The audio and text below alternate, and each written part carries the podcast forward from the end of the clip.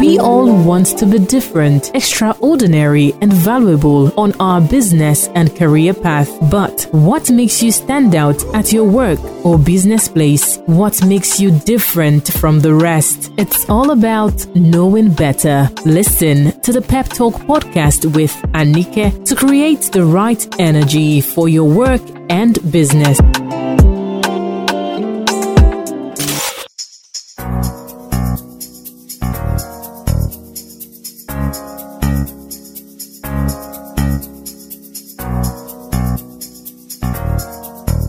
Okay, so it's another beautiful Saturday morning on Pep Talk with Anike. Uh, I really want to apologize for not dropping a new episode last weekend. It was a rough weekend in Nigeria. Uh, that is for you outside of Nigeria if you don't know about what is going on in Nigeria right now. But it's all over the news. It's everywhere. Um, it's about the EndSARS protest and all of that. And just uh, last Tuesday, we had some Nigerian youths killed at a particular place. So it was really a dark time. So I couldn't have possibly recorded anything because I wasn't in the right frame of mind. But we're back. It's not like um, we found closure, but we're still moving. And uh, hopefully justice will be served. What this is Pep Talk, the podcast with Anike. And today, I would be talking to you about utilizing emotional intelligence in the workplace. Uh, I believe that is something a lot of Nigerian leaders don't have anyway emotional intelligence. But that's not um, what I want to talk about right now. I want to talk about utilizing emotional intelligence in the workplace. Now, what is emotional intelligence? Emotional intelligence sometimes is referred to as EQ and EQ is your emotional quotient. It actually refers to a person's ability to recognize, understand, manage, and reason with emotions. Based on the study that I carried out and all of that, I understand that it is a critical ability when it comes to interpersonal communication. And it is not just a hot topic. I find it rather weird that some people feel like emotional intelligence is only um, about psychology it is also applicable to the business world.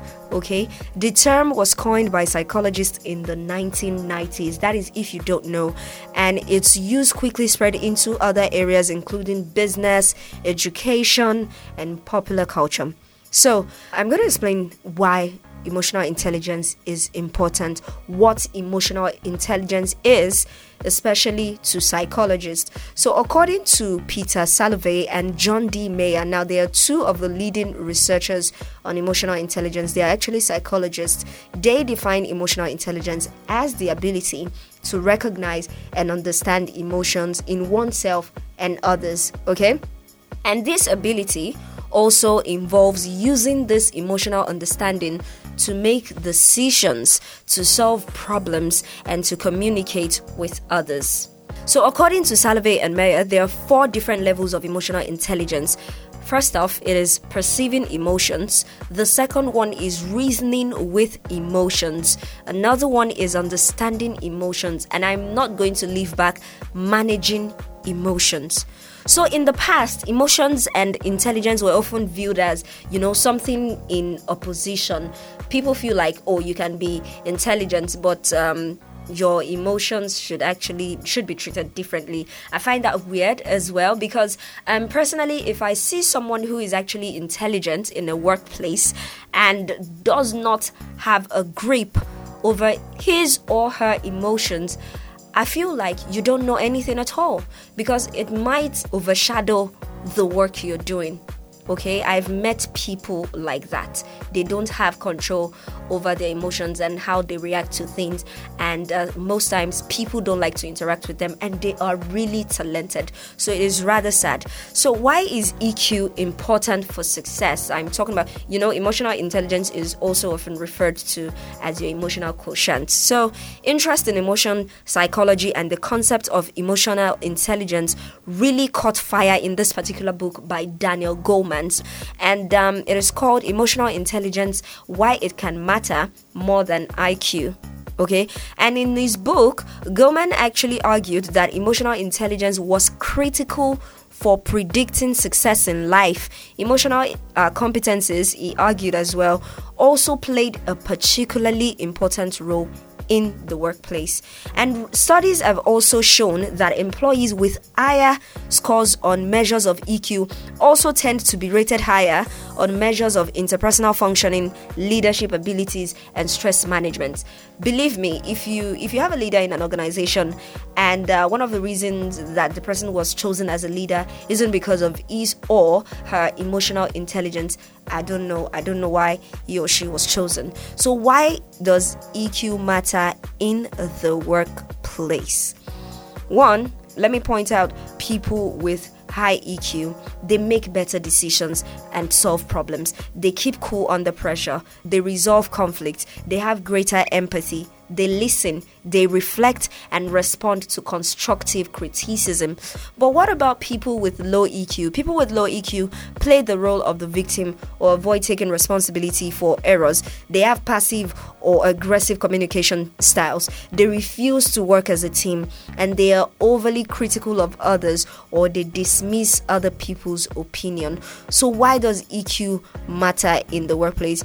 If I am uh, someone that recruits, if I am a recruiter, something I would look out for is someone whose EQ is more than the IQ okay? Because emotional intelligence is widely recognized as a valuable skill. So i love that skill. Because someone that has that um, would improve in communication management problem solving and relationships within the workplace.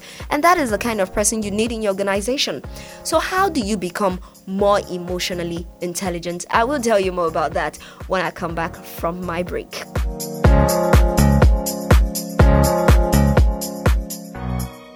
It's the Pep Talk podcast with Anike. Okay, welcome back. Pep Talk, the podcast with Anike. Of course, I'm talking about utilizing uh, emotional intelligence at the workplace. And uh, please don't forget that I have other episodes of Pep Talk. So after listening to this one, you can just um, take a listen to others as well and please leave a comment share with your friends give me a clap or something let me know i'm communicating with you okay? So um, while emotional intelligence may, come naturally to some people some people are just blessed with it. I love to say blessed because I've seen people who are really in control of their emotions. Some of us have to learn it. I'm saying some of us because I'm on that um, table as well. I fall in that category as well. Okay, some have to learn that skill. So, how do you actually become more emotionally intelligent? You have to become more self aware. So, how do you become more self aware? You have to pay attention to how you're feeling. How do these emotions influence how you respond to things? How do the things you're feeling have an impact on the decisions you make or how you interact with others? And uh, you need to reflect on some of these questions. Also, you need to take stock of emotional strengths and weaknesses. We all have it. We have our strong points, we have our weaknesses as well. How well do you communicate with others? Do you find yourself experiencing impatience, anger, or annoyance often? What are some ways you can deal with these things, uh, these feelings effectively? When you recognize your weaknesses, it actually allows you to look for ways to actually work on it or deal with it. Now, remember that your emotions are fleeting as well. I've seen days where I'm not just in the mood to talk to anybody, but that does not give you the reason to snap at your colleagues at work. That does not give you the reason um, to look at your boss and feel like he hates you because there's an assignment he wants you to carry out. So, before you react, remember that these things are temporary. That was why I mentioned that emotions are fleeting. These things are temporary. So, making rash decisions, maybe you want to decide to resign, think about it over and over again. Is that what you want to do, or are you just angry? Think about it. Also, practice self regulation. Uh, if you practice self regulation, people who actually possess good self regulation are able to adapt well to changing situations, okay? They don't bottle things up. They wait for appropriate ways to express their emotions rather than reacting impulsively. I've met a colleague in my organization who reacts impulsively, and it got to a point no one wanted to interact with that person because I couldn't wrap my head around the fact that this person will want to rain down on you. So don't be that kind of person. Find techniques to release workplace stress. Make sure you keep your cool. Think before making decisions. It is very, very important for you. And please improve social skills. That is also utilizing your emotional intelligence at work. Improve social skills. Now, according to research on emotion psychology, suggests that people with high EQs also have strong social skills. So, um, employees and leaders with great social skills are able to build good rapport with um, colleagues, with customers, and they communicate their ideas effectively. Listen to what others have to say. No one is an island of knowledge, so make sure you listen. Pay attention to non-verbal communication. The last time I had Pep Talk, the podcast, I remember that I was talking about, I can't remember what I talked about, but I remember this is related to it. Okay, pay attention to non-verbal communication. Hone your persuasion skills. You would need it in your organization. Believe me, you want to be part of the winning team. You want to be someone who people looks up to in the organization. Hone your persuasion skills. Be part of the decision makers in your organization. Avoid office drama.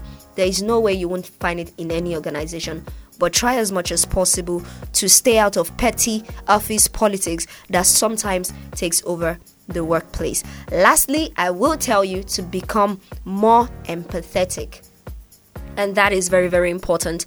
Emotional intelligent, emotionally intelligent people are good at stepping into another person's shoes and understanding how they feel. I don't think that right now in Nigeria we have a leader who is actually empathetic. You know, I don't, I don't think he feels anything okay i just said that that's by the way but um if you if you are uh, Uh, empathetic, like I mentioned, you would see things from other people's point of view.